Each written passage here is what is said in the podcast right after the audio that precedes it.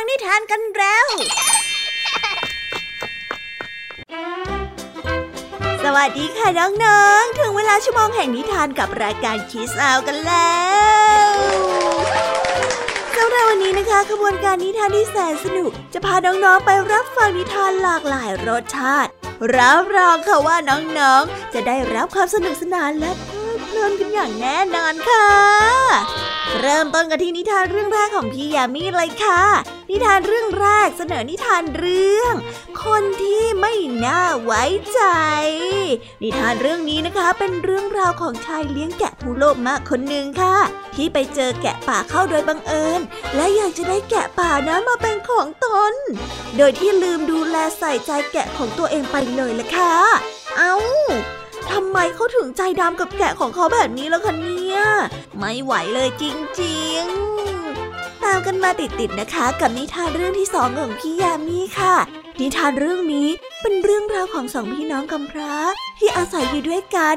แล้ววันหนึ่งนะคะทำให้ทั้งสองต้องเผชิญหน้ากับยักษ์โดยบังเอิญ จนทำให้เกิดเรื่องราววุ่นวายขึ้น ไปติดตามรับฟังและเอาใจช่วยพี่น้องทั้งสองคนนี้ได้ในนิทานที่มีชื่อเรื่องว่า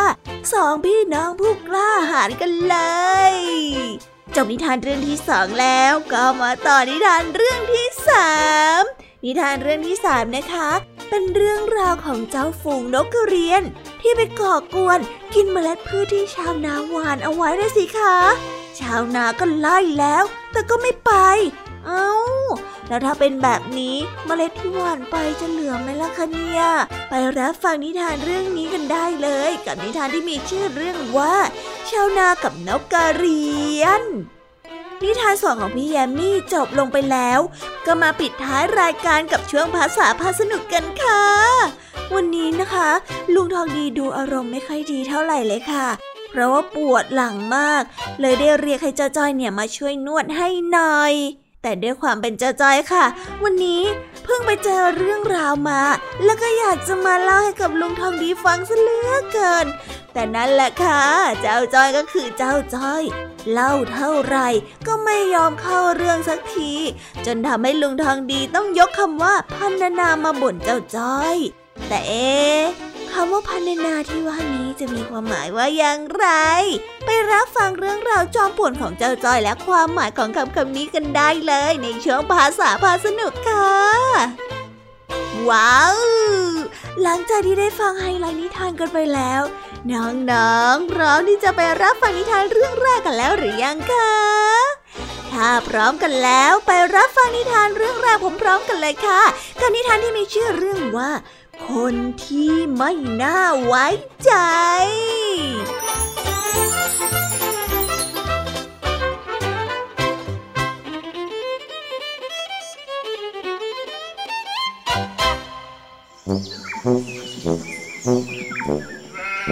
คนเลี้ยงแกะคนหนึ่งได้พาฝูงแกะมาเลี้ยงที่ทุ่งหญ้า ทันใดนั้น เขาก็ได้สังเกตเห็นแกะป่าฝูงหนึ่งหลงเข้ามาในฝูงแกะของเขา เขาดีใจมากได้รีบไล่ต้อนฝูงแกะทั้งหมดเข้าไปอยู่ในถ้ำในวันรุ่งขึ้น ฝนตกอย่างหนักคนเลี้ยงแกะจึงไม่ได้พาฝูงแกะออกมาหากินข้างนอก เขาได้ขังฝูงแกะไว้ในถ้ำส่วนตัวเองนั้นก็ออกมาหาอาหารเพื่อกลับไปเลี้ยงเจ้าฝูงแกะ คนเลี้ยงแกะดีใจเป็นอย่างมาก ที่ได้แกะป่ามาจำนวนหนึ่ง เขาคิดว่าจะใช้อาหารนี่แหละ ผูกใจแกะป่าให้อยู่กับตนไปนานๆ ดังนั้นเขาจึงนำอาหารทั้งหมดที่หามาได้ ไปปนเปื้อเจ้าแกะป่าอย่างเต็มที่ ส่วนแกะที่เขาเลี้ยงมากับมือ กลับได้กินแค่เศษอาหารเพียงแค่นิดเดียว ในวันต่อมาเมื่อฝนหยุดตก คนเลี้ยงแกะได้พาฝูงแกะของเขาออกไปหากินที่ทุ่งหญ้า แกะป่าได้เห็นทุ่งหญ้าเข้า ก็คิดที่จะหนีทันทีคนเลี้ยงแกะโกรธมากจึงได้พูดขึ้นว่า นี่ข้าดีกับพวกแกขนาดนี้แล้วนะทำไมพวกแกยังคิดจะหนีอีกล่ะ ทำไมถึงไม่รู้บุญคุณคนเอาซะเลย แกะป่าได้ยินดังนั้นจึงได้ตอบกลับไปว่า ก็เพราะว่าท่านนี่กับพวกเรามากเกินไปนะเซ่พวกเราถึงได้เอะใจทั้งนั้นที่พวกเราน่ะเป็นแค่แขก แต่ท่านน่ะกลับดีกับพวกเรามากกว่าแกะที่ท่านเลี้ยงอีก เรื่องเนี้ยทำให้พวกเราอดคิดไม่ได้เลยว่า ท่านน่ะจะไม่จริงใจ ถ้าหาพวกเราอยู่กับท่าน อีกหน่อยนะพอท่านได้แกะมาใหม่ ท่านก็คงจะปฏิเสธพวกเรา เหมือนอย่างที่ท่านปฏิบัติกับฝูงแกะของท่านยังไงล่ะ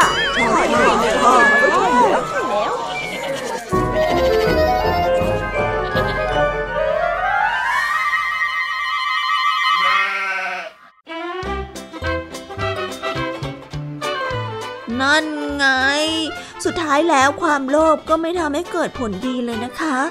นี่นะ ถ้าผู้ชายคนนี้ตั้งใจหาอาหารดีๆ มาเลี้ยงแกะของตัวเองให้อิ่มน้ำสำราญ พี่ยามีว่าพวกแกะป่าอาจจะยอมใจอ่อนมาอยู่กับแกะบ้านอย่างง่ายได้ก็ได้นะคะงั้นเราไปต่อกันในนิทานเรื่องที่สองของพี่แยมมีกันเลยดีกว่าค่ะ นิทานเรื่องนี้พี่แยมมีบอกเลยค่ะว่า ครบรสมากๆ มีทั้งความรักแบบพี่กับน้อง มีทั้งความประทับใจ มีทั้งฉากเรียกน้ำตา แล้วก็ฉากแอคชั่นระหว่างยักษ์กับคนด้วยค่ะแน่แน่พี่แยมมีพูดมาสักขนาดนี้แล้ว อยากรับฟังกันแล้วใช่ไหมคะ งั้นไม่รอช้าค่ะ ไปรับฟังนิทานเรื่องนี้พร้อมๆกันเลย กับนิทานที่มีชื่อเรื่องว่าสองพี่น้องผู้กล้าหาญ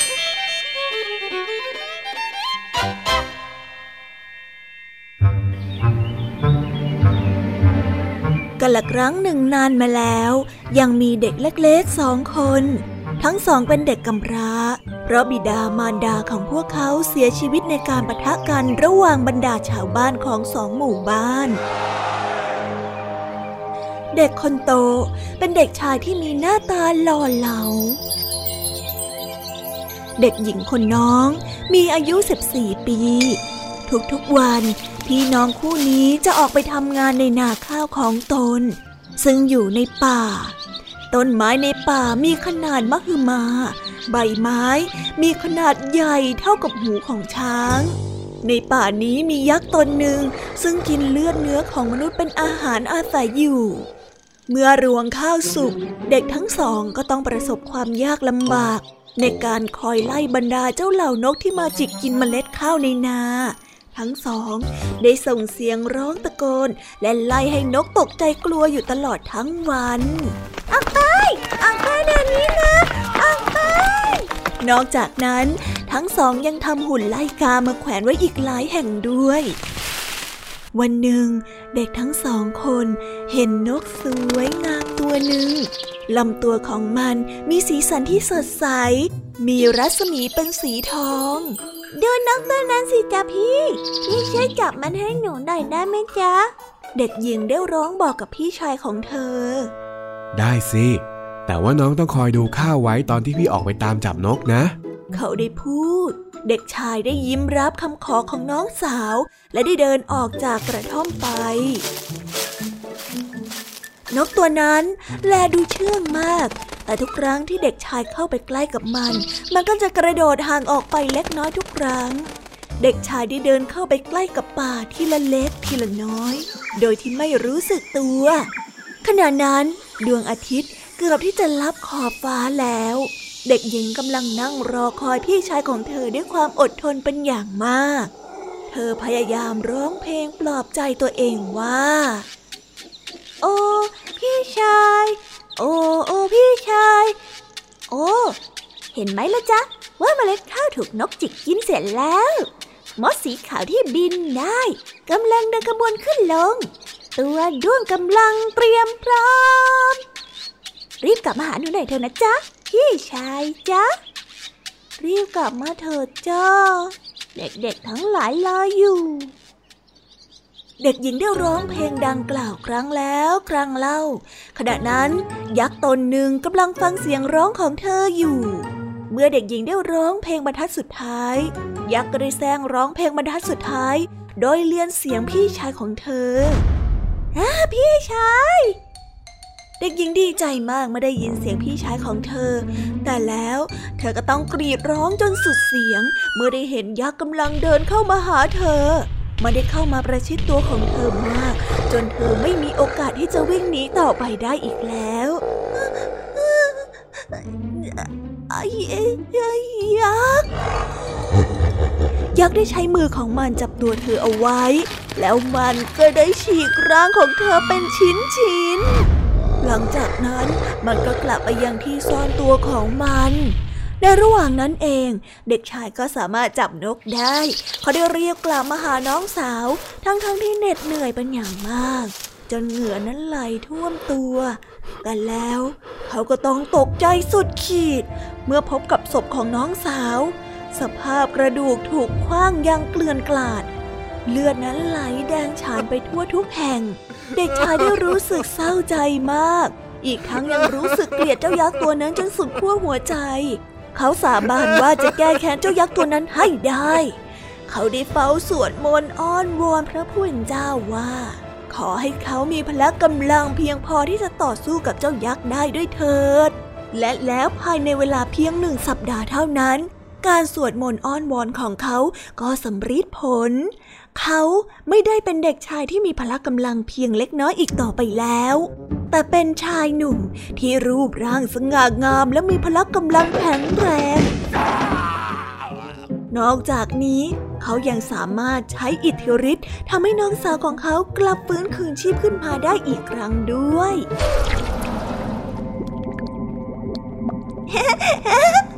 พี่ชาย ดังนั้น เมื่อยักษ์ได้กลับมาที่ท้องนาอีกครั้งหนึ่ง เพื่อจับเด็กชายไปกิน เด็กชายจึงได้เผชิญหน้ากับมัน เขาได้ต่อสู้กับเจ้ายักษ์อย่างรุนแรงมากจนกระทั่งต้นไม้ในป่าทั้งหลายเดี๋ยวเริ่มโยกคลอน สัตว์ทั้งหลายในป่าต่างเห็นการต่อสู้ในครั้งนี้ ในที่สุดหลังจากที่ได้ต่อสู้กันมาเป็นเวลานานหลายวัน เจ้ายักษ์ก็พ่ายแพ้ ร่างของมันแหลกเหลวจนไม่มีชิ้นดีเลย พี่ชายและน้องสาวคู่นี้จึงมีอำนาจวิเศษเหนือมนุษย์ และได้ดำรงชีวิตอยู่ด้วยความสงบสุขนับตั้ง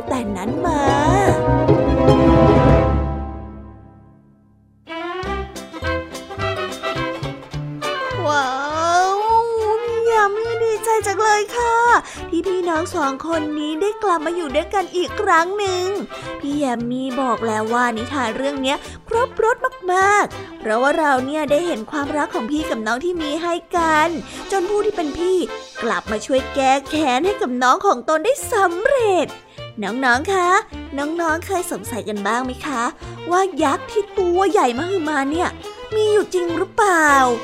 สำหรับพี่แยมมี่แล้ว พี่ยมมี่ยังไม่เคยเห็นยักษ์ตัวจริงนะคะน้องๆ แต่ว่ายักษ์เนี่ยมีอยู่ในความเชื่อค่ะ ส่วนใหญ่นะคะมักจะเป็นตำนานหรือว่าเรื่องเล่าที่เกี่ยวกับสิ่งมีชีวิตที่มีลักษณะทั่วไปเหมือนคน แต่ว่ามีร่างกายที่สูงใหญ่มากมา นิสัยดุร้าย และก็ชอบกินคนกินสัตว์เป็นๆค่ะ ส่วนความเชื่อเรื่องยักษ์ของคนไทยนะคะ เราจะเห็นได้เลยนะคะจากวรรณคดี เรื่องเล่า นิทานพื้นบ้าน หรือว่านิทานที่พี่แยมมี่เพิ่งเล่าไป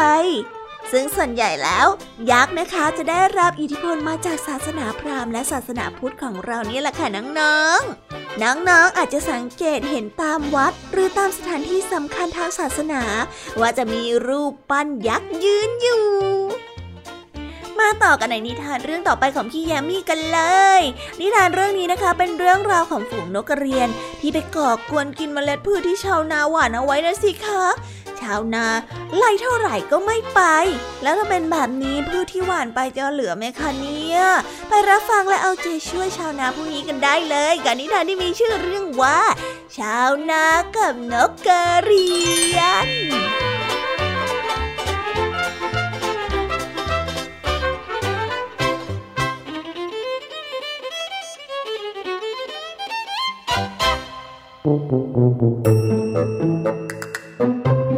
ชาวนาได้หว่านเมล็ดพืชลงบนพื้นนาของตัวเอง หลังจากนั้นจึงได้กลับบ้านมาเพื่อกินอาหารกลางวัน เมื่อชาวนากินข้าวเสร็จแล้วก็กลับไปยังนาของเขาอีกครั้ง ชาวนากลับพบว่ามีนกกระเรียนฝูงหนึ่งลงมากินเมล็ดพืชที่ตนเองหว่านเอาไว้ ชาวนาได้ทำท่าโบกมือโบกไม้ไปมา เพื่อทำให้เจ้านกกระเรียนนั้นตกใจเกลือ เจ้านกกระเรียนก็ตกใจจนบินหนีไปแค่ช่วงแรก มันนั้นได้ตระหนักแล้วว่า ชาวนาคงไม่มีเจตนาที่จะทำอันตรายกับมัน พวกมันจึงได้บินกลับมา และก็เริ่มจิกกินเมล็ดพืชที่ชาวนาหว่านเอาไว้อีกครั้งหนึ่งอร่อยอร่อยอร่อย ครั้งนี้ไม่ว่าชาวนาจะโบกไม้โบกมือสักกี่ครั้ง นกกระเรียนก็ไม่ตื่นกลัวแล้ว มันยังคงจิกกินเมล็ดพืชอย่างไม่รู้ร้อนรู้หนาว ชาวนาจึงได้เปลี่ยนวิธีใหม่ด้วยการนำก้อนหินระดมปาเข้าไปที่เจ้านกกระเรียนจนได้รับบาดเจ็บไปตามๆกันนี่ พวกเราบินไปหาที่นที่อื่นกันก่อนดีกว่า เพราะว่าชาวนาดูเหมือนว่าจะทำอะไรกับเราสักอย่างนอกจากที่จะโขู่ให้เรากลัวอย่างเดียวแล้วล่ะไปกันเถอะไปกันเถอะไปไปไปไปกันเถอะ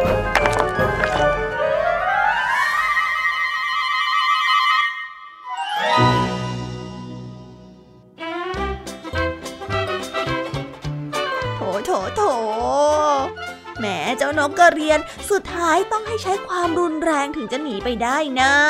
เจ็บตัวเลยเห็นไหมล่ะจริงๆ แล้วนะคะเจ้านกกระเรียนเนี่ย ไปหาอาหารกินที่อื่นก็ได้ แต่ก็ไม่ไป เพราะว่ามันเนี่ย สามารถกินได้ทั้งสัตว์แล้วก็พืชเลยนะสิคะ เช่น พวกแมลงโดยเฉพาะตากแตนนกกระเรียนชอบมากๆเลยนะคะ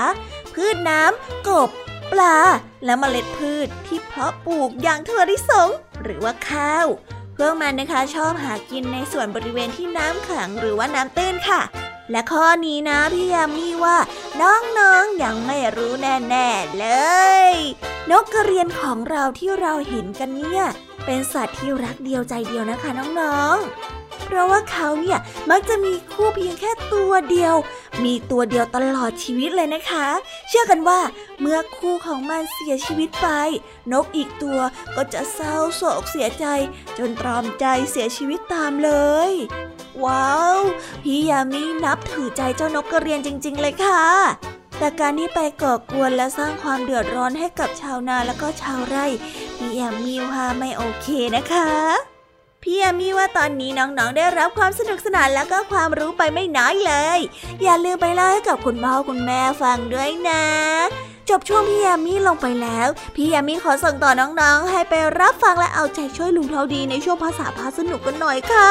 เพราะว่าวันนี้เจ้าจ้อยมาป่วนลุงทองดีอีกแล้วนะสิคะไปหาลุงทองดีกันเลย กับช่วงภาษาพาสนุกค่ะ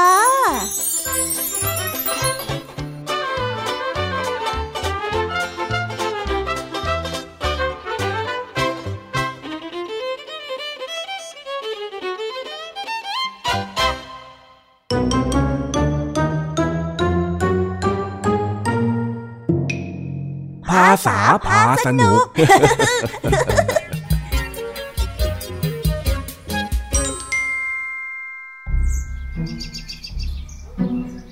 วันนี้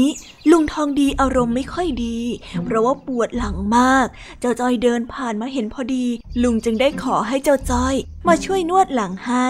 และวันนี้ด้วยความที่เจ้าจ้อย ไปเจอเรื่องราวบางอย่างมา จึงอยากจะเล่าให้กับลุงทองดีได้ฟังเป็นพิเศษ เอาละค่ะ คนหนึ่งก็อยากอยู่เงียบๆ คนหนึ่งก็อยากจะพูด มาดูกันค่ะว่าเรื่องราววันนี้จะเป็นอย่างไร เออเออเออจะจ้อยเฮ้ยตรงนั้นแหละ เฮ้ยดีเลยดีเลยข้ากำลังปวดอยู่พอดีเลยเนี่ย ตรงนี้แหละจ๊ะ เออนั่นแหละ เออใช่ใช่ใช่เฮ้ยแก่แล้วทำไมมันถึงได้เจ็บออดออดแอดแอดอย่างนี้นั่นเนี่ย ก็งี้แหละลุงแก่แล้วก็ต้องทำใจ นี่ไอ้จ้อย วันนี้เนี่ยเองพูดดีๆนะโว้ยข้าอารมณ์ไม่ค่อยจะคงที่ เดี๋ยวเองจะโดนมาเงกเข้าให้ พูดดี เออจะว่าไปใจมีเรื่องจะเล่าให้กับลุงทองดีฟังด้วยจ้ะถึงอยากจะฟังไหมจ๊ะเออคือว่าข้าคือเรื่องมันเป็นอย่างนี้จ้ะลุง วันนี้นะจอยไปที่โรงเรียน แล้วเขาก็มีคนมาขายหนังสืออุ้ยคนที่มาขายนะ เป็นผู้ชายท่าทางดูดีเลยละจ้ะแถมยังเท่ด้วยพอมาถึงเขาก็เอาใบปลิวมาแจก เป็นใบปลิวที่บอกว่าเขาน่าจะขายหนังสืออะไรบ้างจอยก็อ่านอ่านดูแล้วก็แบบโอ้ ทำไมหนังสือมันน่าสนใจหลายเล่มจัง เดี๋ยวเดี๋ยวเดี๋ยวไอ้จ้อย นี่เอ็งเล่าอะไรของเอ็งเนี่ยฮะ ข้าฟังมาตั้งนานแล้วนะ จนตอนนี้เนี่ยเอ็งยังไม่เข้าเรื่องเลย จ้อยกำลังจะเริ่มไงลุง พอจ้อยอ่านใบปลิวแล้วใช่ไหมจ้อยก็เห็นว่ามีคู่มือการประดิษฐ์จรวดน้ำจ้อยน่ะ เห็นแล้วก็แบบ ว้าว มันมีหนังสือแบบนี้อยู่ด้วยล่ะเนี่ยจ้อยก็เลยไปถามพี่ผู้ชายคนที่มาขายหนังสือว่า พี่ครับพี่ครับ เล่มนี้ราคาเท่าไหร่ล่ะครับ พี่เขาก็ตอบมาว่า อืม เอ็งนี่ตาถุงนะอ้อยดู จ้อยก็เลยบอกไปว่าโธ่พี่ก็ชมจ้อยเกินไปแล้ว พี่เขาก็เลยตอบจ้อยมาอีกว่า เล่มนี้เหลืออีกแค่เล่มเดียวเท่านั้น ถ้าจะซื้อก็ต้องรีบซื้อนะหยุดไอ้จ้อยหยุด นี่เอ็งจะเล่าอะไรของเอ็งให้มันเหยียดยาวเนี่ยฮะ พูดพรรณนาจนข้าง่วงหมดแล้ว ฟังมาตั้งนานยังไม่เห็นจะได้เรื่องอะไรเลยเนี่ยพนันอะไรกันลุงจ้อยก็แค่เล่าให้ลุงเห็นภาพหนังสือจ้อยนะไม่ได้พูดถึงการพนันสักหน่อยพัลนาไม่ใช่การพนันคำว่าพัลนาที่ข้าพูดเนี่ย มันเป็นคำอาการนามที่หมายถึง การพูดกล่าวเป็นเรื่องเป็นราวอย่างละเอียดต่างหากเล่า เอ้า แล้วมันไม่ดีตรงไหนเล่า ก็จ้อยอยากให้ลุงทางดีได้อัธรสนี่นะ เฮ้ย เนี่ยนะ ตั้งแต่ข้าฟังเองมาเนี่ยข้าจับใจความได้ว่า มีคนมาขายหนังสือ แล้วเองก็สนใจหนังสือสอนประดิษฐ์จรวดน้ำจ้าจ้าใช่จ้าใช่จ้านั่นแหละ ใช่เลย ลุงทางดีเข้าใจถูกต้องแล้วจ้านี่ไงเห็นไหม พูดแค่นี้มันก็จบเรื่องแล้วเนี่ย คราวหลังน่ะจะเล่าเรื่องก็พูดสั้น ๆ พอ ให้คนฟังเขาได้โต้ตอบบ้าง ไม่ใช่เอาแต่พูดอยู่คนเดียวแบบนี้จ้าว่าแต่เองอยากจะได้หนังสือใช่ไหมเนี่ย ใช่จ้าเออนั่นแหละที่จ้อยอยากจะบอก เออ ถ้าอยากได้ก็พูดง่ายๆสิวะเดี๋ยวข้าซื้อให้ก็ได้ข้าไม่หวงรอกเรื่องความรู้เนี่ย แต่ขอให้ซื้อมาแล้วอ่านเถอะงั้น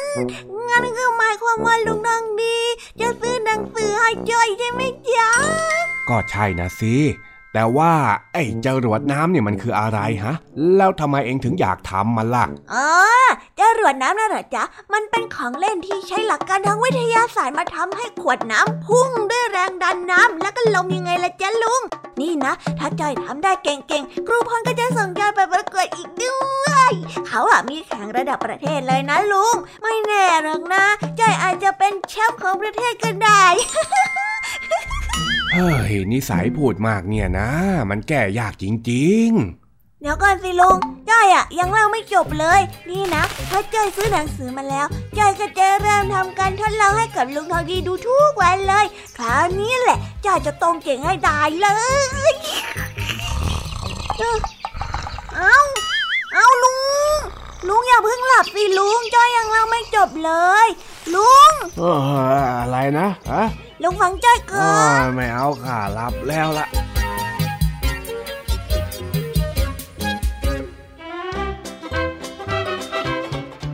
ว้าวจบไปแล้วนะคะ สนุกสนานกันไม่น้อยเลยทีเดียวสำหรับวันนี้เรื่องราวความสนุกก็ต้องจบลงไปแล้วละค่ะ พวกเราและรายการคิสอาวก็ต้องขอบอกมือบายบายกันไปก่อน ใครที่มารับฟังไม่ทันสามารถไปรับฟังย้อนหลังได้ที่ไทย PBS Podcast นะคะ วันนี้จากกันไปด้วยเพลงเพราะๆในช่วงสุดท้ายของรายการ แล้วไว้เจอกันใหม่ในตอนถัดไปสำหรับวันนี้ สวัสดีค่ะ